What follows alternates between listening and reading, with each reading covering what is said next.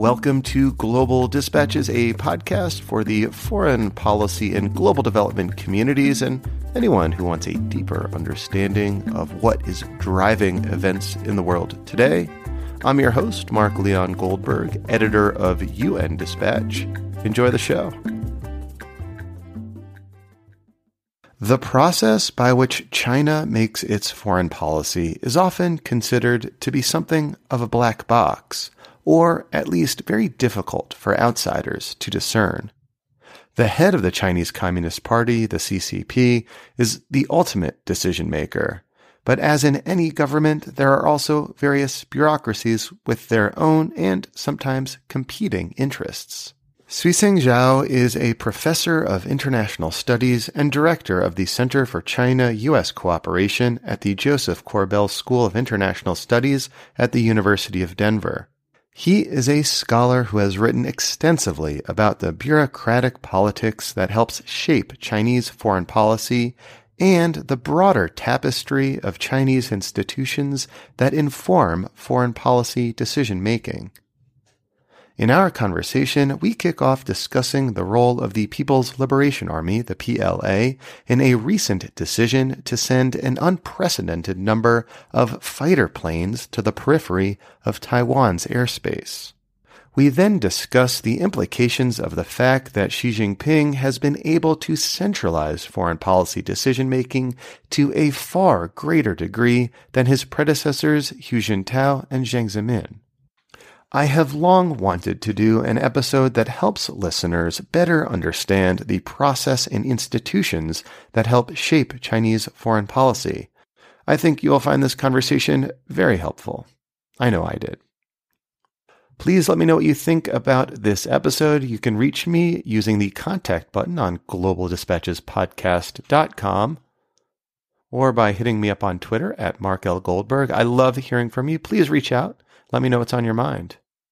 All right, now here is my conversation with Suisheng Zhao of the Joseph Korbel School of International Studies at the University of Denver. Looking for a trustworthy podcast to bring you unfiltered viewpoints and experiences on global health? Tune into Global Health Matters, the podcast that connects silos and amplifies diverse voices to give you a holistic picture. Each month, Dr. Gary Aslanian from the World Health Organization hosts discussions with guests spanning former ministers of health, award-winning journalists and authors, and frontline public health workers. Join listeners from across 180 countries for an exciting Season 4, launching in June. Global Health Matters is available on Apple Podcasts, Spotify, and YouTube. As we speak, China is sending an unprecedented number of fighter planes to the periphery of Taiwan's airspace and inside what Taiwan considers its air defense identification zone. Could you perhaps help listeners understand the decision-making process that leads to an outcome like this? Like, what would have been the key institutions involved in deciding that now is a good time to be sending a whole bunch of fighter planes to Taiwan's near airspace? On the national security policy making, like sending fight jets to the Taiwan Strait, is the decision made finally by the Central Military Commission headed by the CCP chairman Xi Jinping. And there are many players here, but most importantly here, the players are the PLA, the military. And the military has a very powerful voice in the foreign policy and the security policy making process.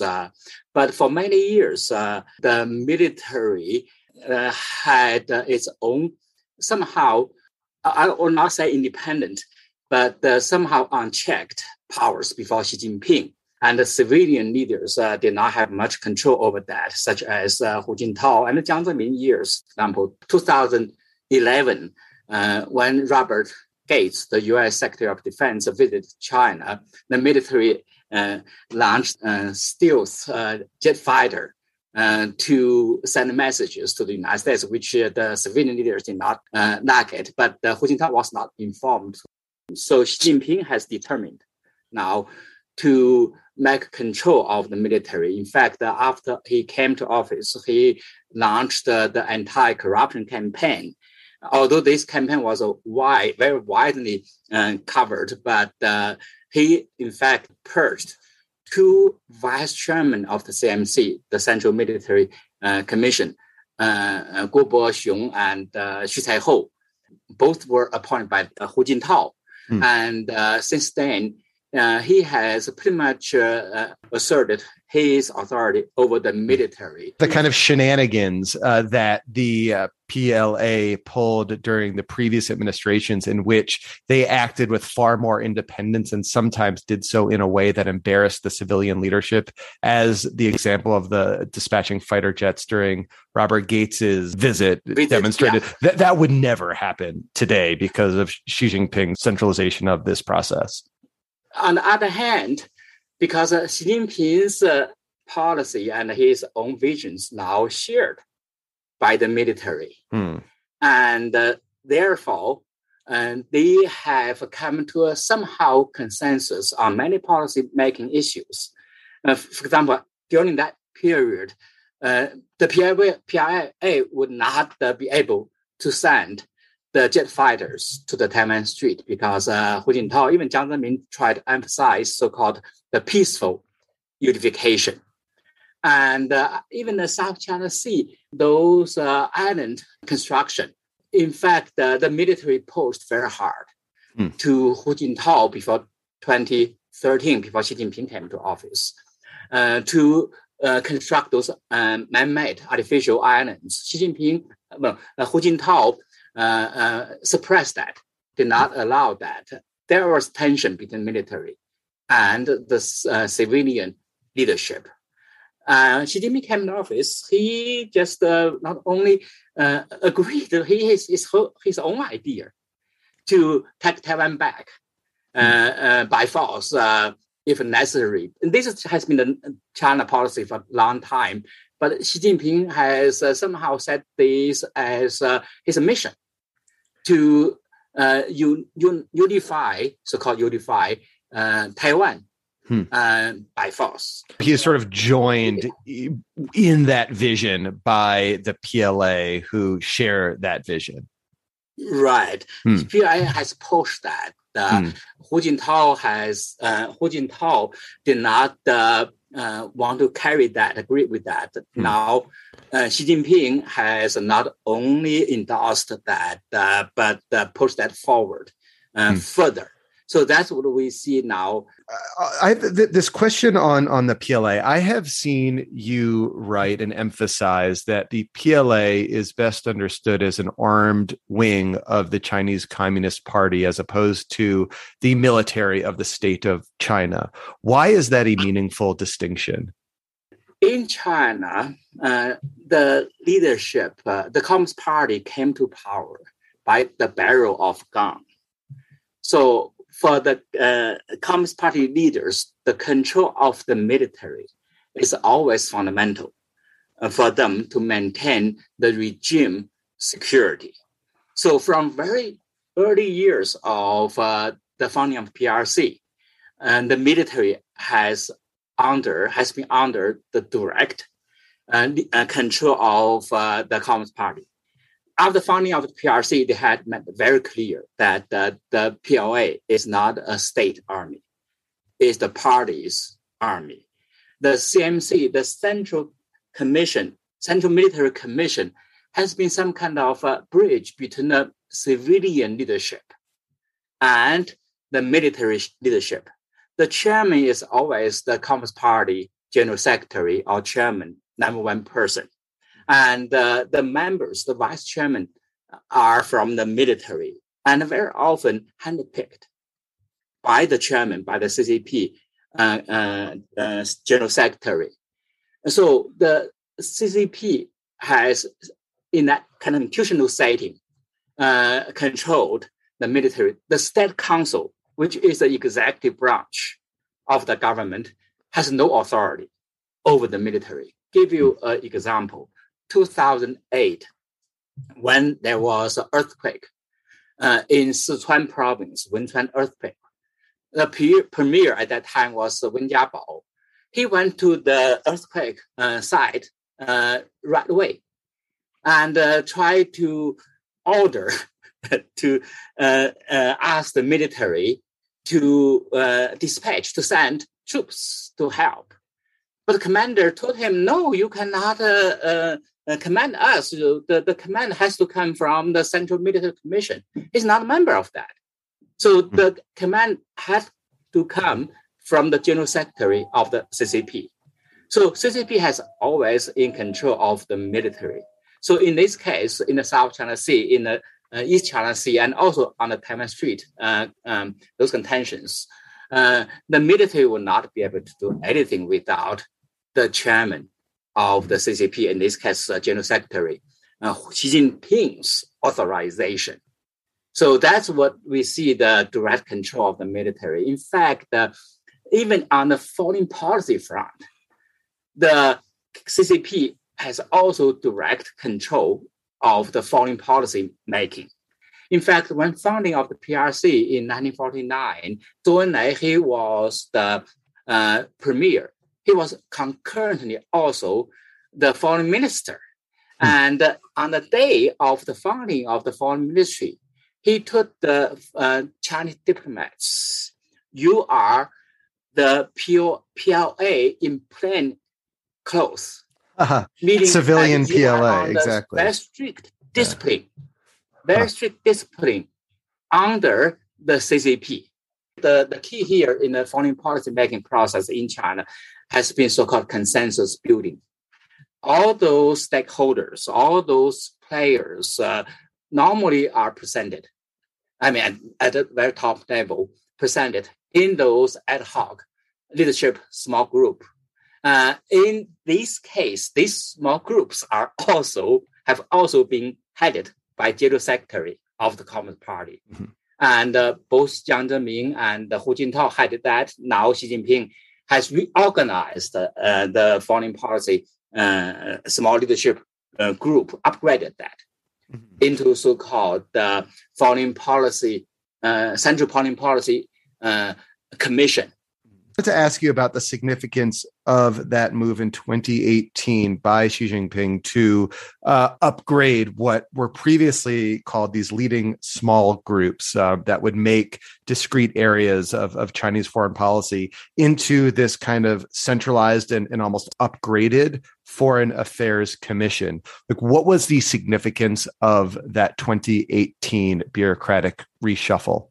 Yeah, this has to go back to 2014, when Xi Jinping tried to have a holistic national security making mechanism.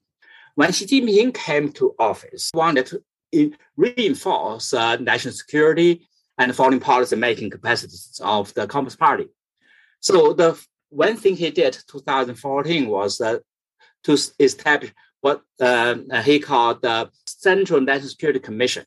When that commission was established, it's very kind of mysterious. They had only two meetings, 2014, 2018. I paid attention, tried to find all those information. They listed 11 areas, including what I paid attention, I think was very interesting, was political security.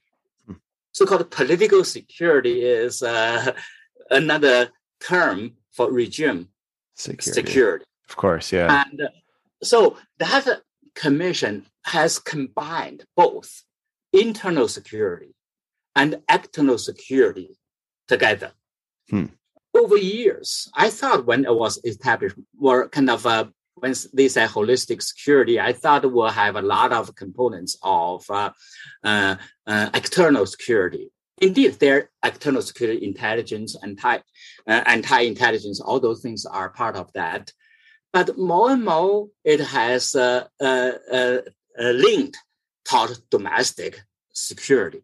Mm-hmm. So in that context, the leadership, I think Xi Jinping himself decided he has to reorganize the external security and foreign policy making institutions. So that's what you talked about 2018. The Foreign Affairs, Central Foreign Affairs Leadership Group was upgraded into the Central Foreign Affairs Commission. And this is not only headed by himself, Xi Jinping as the leader.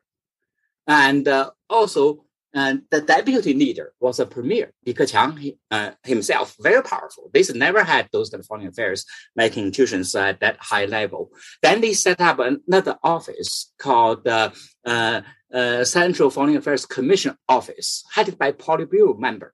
You know, I am like a firm believer that people generally discount the role of bureaucracy in foreign policy making. And so the reason I'm really interested in speaking with you is to, you know, get into the weeds a little bit and learn what are some of the key institutions that contribute to foreign policy, but also learn what risks are associated with China's unique bureaucratic setup and how the current bureaucratic structure of Chinese foreign policy might lead to mistakes as well.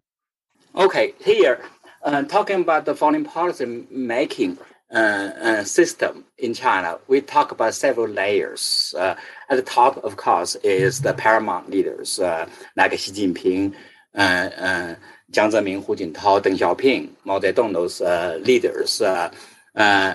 Some of them have a more centralized authorities than others, but they are always at the very top. But they have rely upon bureaucracy, rely upon what they call policy consultation and coordination institutions. So the second level is those central policy coordination and consultation institutions, small leadership group, now they call commissions. And the third level are the bureaucracies. In the bureaucracy level, I see three categories, three types of bureaucracy. State bureaucracy, like foreign ministry, foreign trade, Bank of China, and the finance ministry now got into, and many other immigration, national security, state security, ministry, all those kind of state bureaucracy.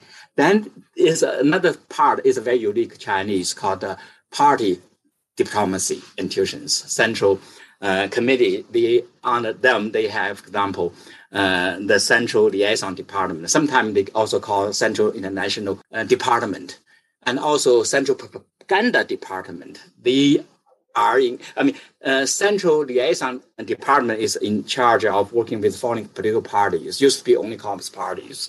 Now they have a broad parties. They just had early this year, they called the political party summit, which has how many parties? More than 100 nations involved, and many heads of state and parties.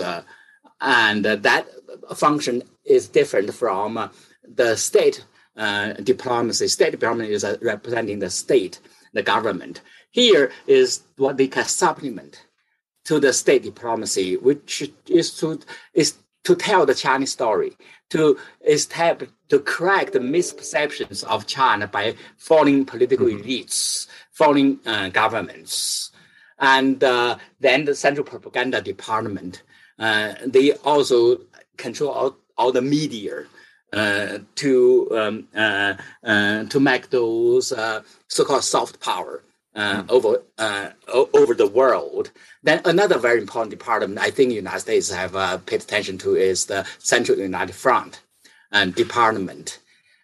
They try to work with those overseas Chinese foreigners, those Chinese origins in foreign countries, and also some kind of elite organizations, even the foreigners, try to help to use them as instruments to spread China's international influence. And third part of the bureaucratic diplomacy is military, so-called military diplomacy. Here is coordinated by the Central Military Commission. Mm-hmm. In fact, there is a very powerful institution there. They call the Military Foreign Affairs Office. Used to be only under military defense department, defense ministry. But Xi Jinping has upgraded that also now, directly on the CMC, Central Military Commission. So these are the three parts of bureaucratic diplomacy. Under that, that's a new development. These three layers are what we see very formal institutional setting. They are really kind of emergence now. I think emerging new players have occurred. Four types of players, I think, what I have paid attention to. One is so-called foreign policy think tanks. Mm. This is a very new term in China. I saw that only in the last 20 years, 10, 20 years. There were some kind of foreign policy research institutions since 1949, but they were most kind of ideological. Doing those kind of ideological research, not empirical research, policy consultation, advice. But now in the last 20 years, those foreign policy think tanks have emerged, very powerful to influence foreign policy making. And most of them on the auspices of the government's party. And some of them in academia, but they make their names by making policy recommendations adopted. By the government. The second new group I see is those informed netizens, those public. And because China now become a big power, the public become more and more interested in the foreign policy issues and try to express themselves. And not only those sensational newspapers like Global Times, and they have become a place to express those kind of so-called public opinions of China. Also, internet have provided the forum for them to talk about those issues. The central leadership in the past, Hu Jintao years, were somehow hijacked by them. But now Xi Jinping has used them for his own foreign policy objectives. The third group, and those kind of, it's local governments. I really find local governments now play more and more important role. There was an article I published in my journal called Local Liberalism. Basically, those local governments, although their functions is to pursue so-called economic and the cultural exchanges, but somehow, and very often, we have influenced China foreign policy making, for example, in South China, Guangxi province. And they are bordered with the Southeast Asian countries, especially those continental three countries. And they have become a hub for China to bring those Southeast Asian countries into orbit, Chinese economic and strategic interests. And Shandong province, also South Korea. I mean, China, when China built a relationship with South Korea in 1990s, I think both Liaoning province and Shandong province, they competed to invite delegations and really facilitate that process. And also the central government used them for those as a leverage. And the fourth group, I would say China's transnational corporations. Oil, financial, and now the high tech. I mean, in last month, we see this is unfolding. And this month, the Huawei executive, Meng Wanzhou event. It's a very classic example now, how the China transnational corporations have influenced foreign policy making. In fact, China-U.S. relationship has somehow hijacked by this corporational, companies' interests. They arrested two Canadians as hostage, just for one executive from a Chinese giant, Huawei. So these are four unconventional groups. So Chinese foreign policy making, very often people say, China is authoritarian. It's authoritarian, but it's very complicated, just like Washington.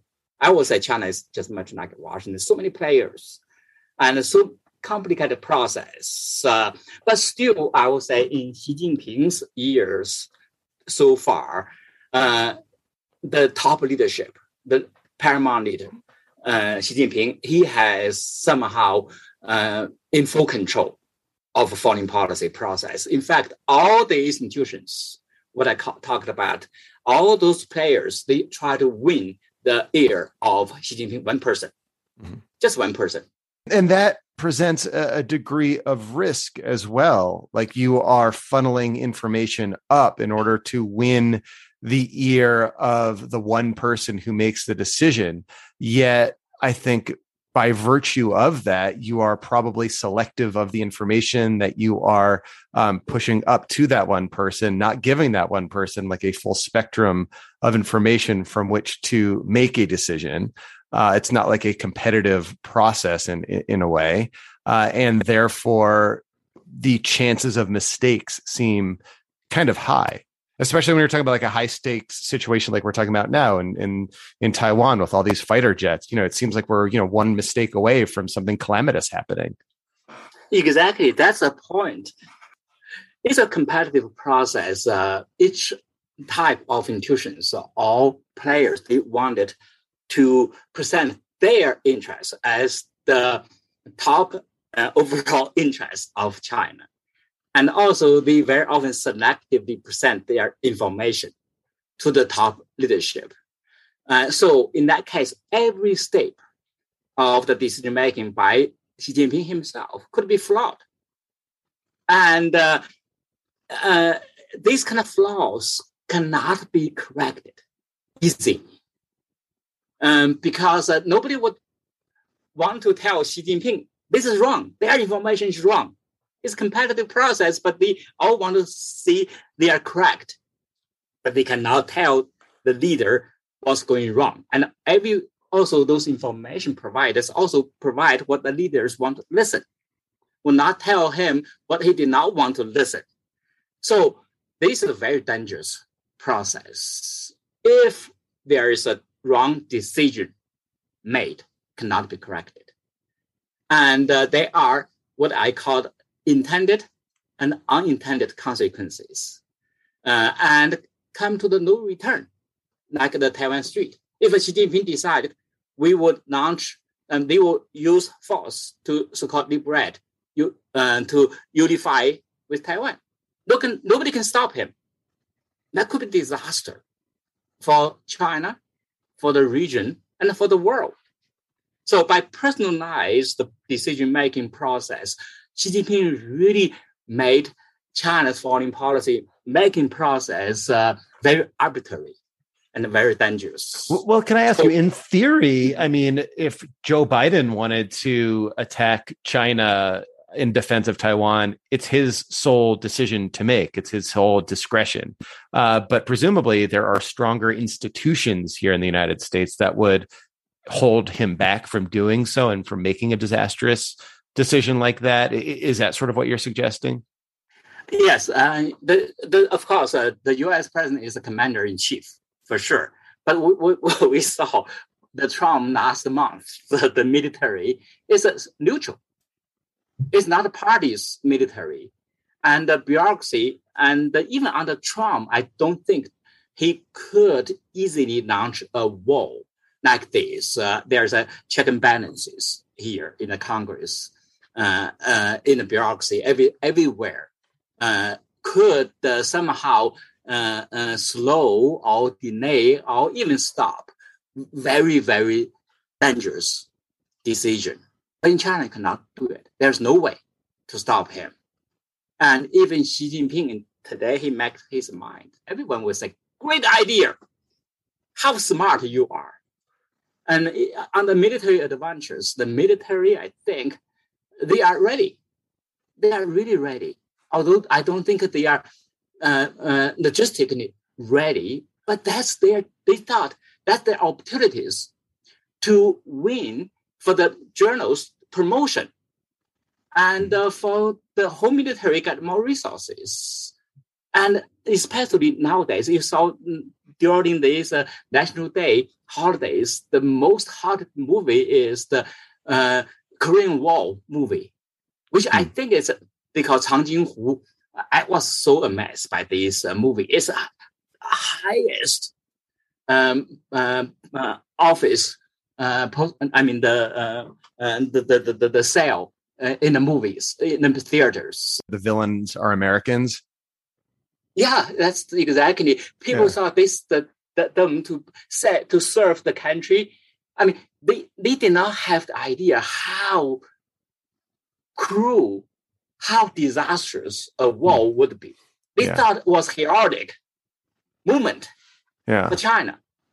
So there's a propaganda, this type of a bureaucratic setting, institutional arrangement, man, it's so difficult to correct those flaws and to stop the wrong decisions by Xi Jinping. It's a very dangerous situation. I'm really concerned. I'm concerned both countries. The United States has a lot of problems, but it's not the time to talk about the United States. But China, I'm really, really concerned now, the direction China has gone into. The whole nation is so nationalistic. I just wrote an article for the Washington Coordinator. I think they will run that late this year, early next year. The title is From Affirmative Nationalism to Combative Nationalism. The Chinese nationalistic feelings is ready to combat against any foreign powers, to stop any foreign criticisms of China. And the bureaucratic incentives, as you said, are there, as you said earlier, like the propaganda department has a bureaucratic incentive to whip up nationalism. The military has a bureaucratic incentive to want to unify, quote unquote, Taiwan. They'll get more resources. And that seems to be like a key danger at the moment. Yeah. And for Xi Jinping, in his way to control military is very different from the previous leaders. He has emphasized the military should be ready to fight and win, the fight battles and win those battles. He restructured the military in 2014 and into what he called kind of a battle combat ready military. And so this military now, they have a much more advanced weaponry, although it's still not up to the U.S. standard.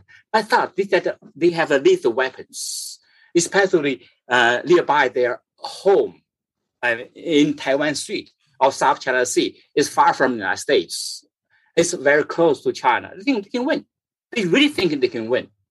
Now, they think if the spring leader, Xi Jinping, issued the order, they're ready to carry out. I don't know if they are really ready, but they think they are. They can win the battle. They can destroy all the U.S. aircraft carriers, even those based in Guam, in Japan, in South Korea. They talk about that.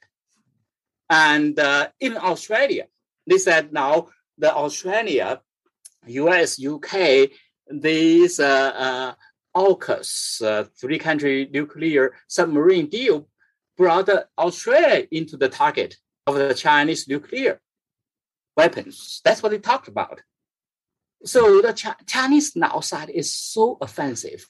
They used to be very defensive, very reactive, but now they are proactive. Mm-hmm. They are the incentives are aligned right now for being proactive. The incentive structure has changed. Entirely changed. So this type of decision-making environment and institutional setting has made the Chinese foreign policy, national security policy toward a direction which I think international community should be very concerned. Well, thank you so much for your time. We'll leave it there. Thank you. You're welcome. All right, big thank you to Suisheng Zhao. That was very helpful. And though I can nearly see the Joseph Korbel School from my house, in fact, I came to Suisheng Zhao because of a contribution he made in a book called China and the World, edited by David Shambaugh. This is an edited academic text that examines various aspects of Chinese foreign policy. I found Suisheng Zhao's contribution to this book extremely interesting, and I'm glad to be able to reach out to him and glad he was so available to speak with me. And one last note, today's episode was produced in partnership with the Carnegie Corporation of New York, and the views and opinions expressed in this conversation belong solely to those of us who expressed said views and opinion. All right, we'll see you next time. Bye.